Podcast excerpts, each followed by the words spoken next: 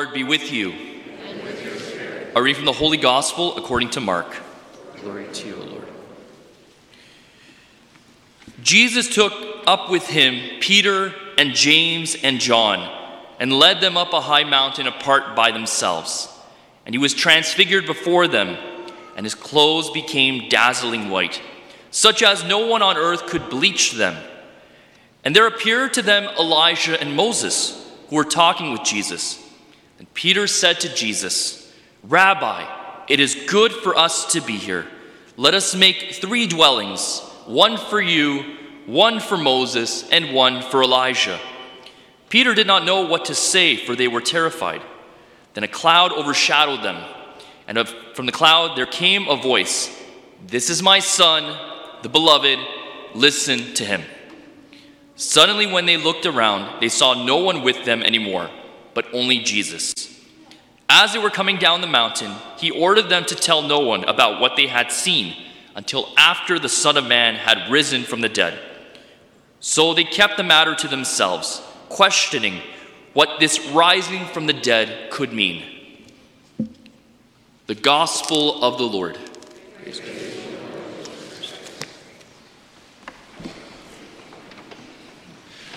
My brothers and sisters in Christ, I have a question for you a show of hands. How many of you want to go to heaven one day? Put your hand up if you want to go to heaven one day. If your hand's not up, I'm sorry, you're in the wrong place. Okay. So, again, show of hands. How many of you want to be a saint? Okay, a little bit of hesitation. They're like, maybe? Okay. Well, guess what? For those who didn't put your hands up, I got some bad news for you. If you want to get to heaven, you're going to have to be a saint. Now, this begs the question why are we so hesitant or feel that we can't be saints? What is the stumbling block? I think it's because, as a church, for the most part, we misunderstand what it means to be a saint. And that's why the French Catholic novelist Leon Bloy believed that to be a saint is easy.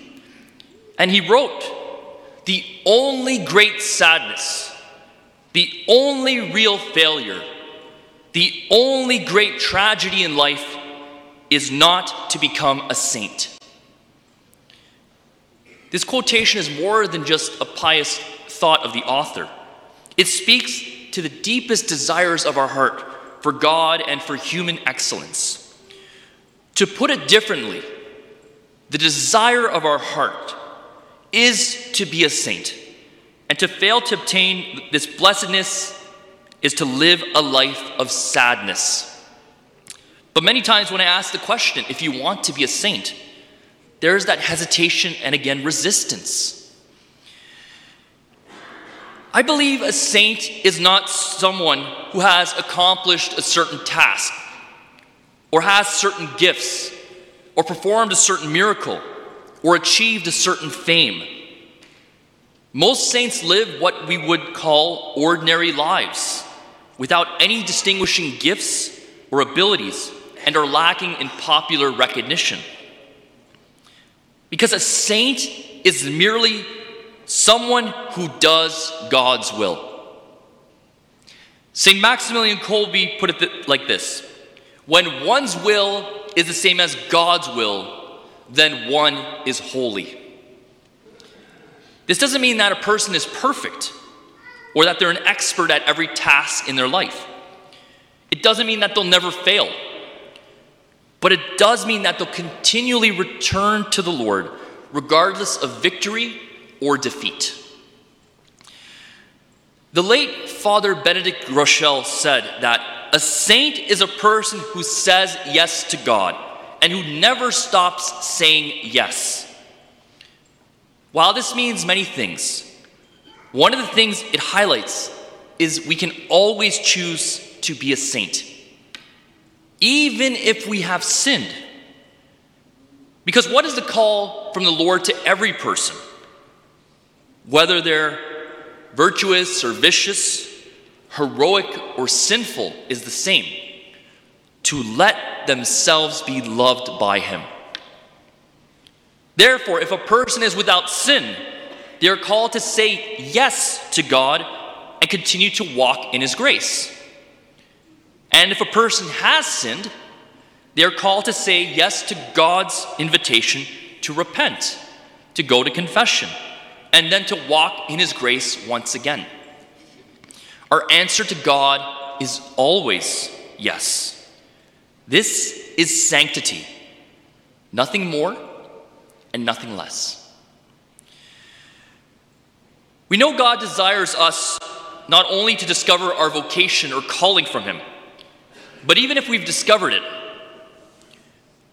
to live it out in a saintly or holy way by always turning back to Him and deepening our call within. In today's gospel, we have a beautiful story of the Transfiguration, but I think sometimes we miss an important part of the story. It's not just that Jesus revealed his resurrected power, or that he was the fulfillment of the law and prophets represented by the appearance of Moses and Elijah, but that his power, his glory, and his grace is for us as well. Jesus was transfigured to bolster the faith of Peter, James, and John in order to strengthen their resolve and to deepen their vocation as his apostles.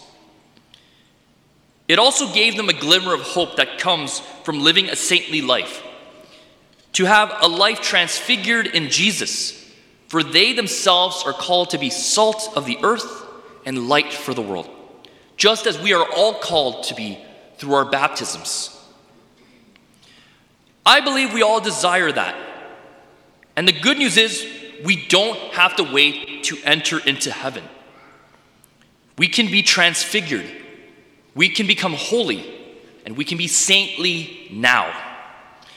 That's why the Chatham Catholic Family Parishes is proud to bring you called this three evening mission event with yours truly, where we will reflect on three Old Testament call stories and learn from their experience how to deepen our trust and faith in God's plan for our lives in order to be saints. The mission begins this Sunday at 7 p.m. at Blessed Sacrament Church and continues on Monday at 7 p.m. at Blessed Sacrament Church and concludes on Tuesday at 7 p.m. at Blessed Sacrament Church. Each of the nights, we will focus on a different Old Testament biblical figure Tonight, we'll be reflecting on the call of Abraham. Tomorrow, we'll focus on the call of David. And finally, on Tuesday, we'll wrap up with the call of Esther.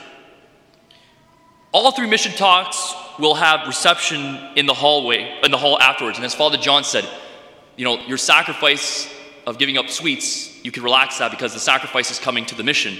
And I, I don't know if it's his call on me. Maybe it's like your sacrifice by listening to me for an hour. Maybe that's what it is. These three talks, also, as Father John mentioned, will be live streamed for those who are unable to attend. He also mentioned that on Monday we have a special mass at St. Agnes at 10 a.m. with a reception and mini talk at 10:45 a.m. This will be an opportunity for anyone who has a heart to support vocations, especially to the priesthood in our diocese, to see how we can continue through our prayers, our sacrifice, our invitation, and our example of holiness to inspire future vocations to the priesthood. My brothers and sisters in Christ, the call is clear. We must be saints by living out our vocation authentically. When I was younger, my brother and I used to get into fights and arguments all the time. You know, we're siblings, like, it's, it, it's a shock, isn't it? Siblings fighting. And my last name being Santos, meaning saints in Portuguese, my mother had an interesting way of expressing her discontent with us. We would start to act up, get loud, start fighting, and she would yell out in Portuguese, You two are just acting like saints by your name. Ouch. Well, my mom was right. When we don't follow God's call or plan for our lives, we often act like saints only by our name. But God wants us to be true living saints. He and all of heaven is cheering us on.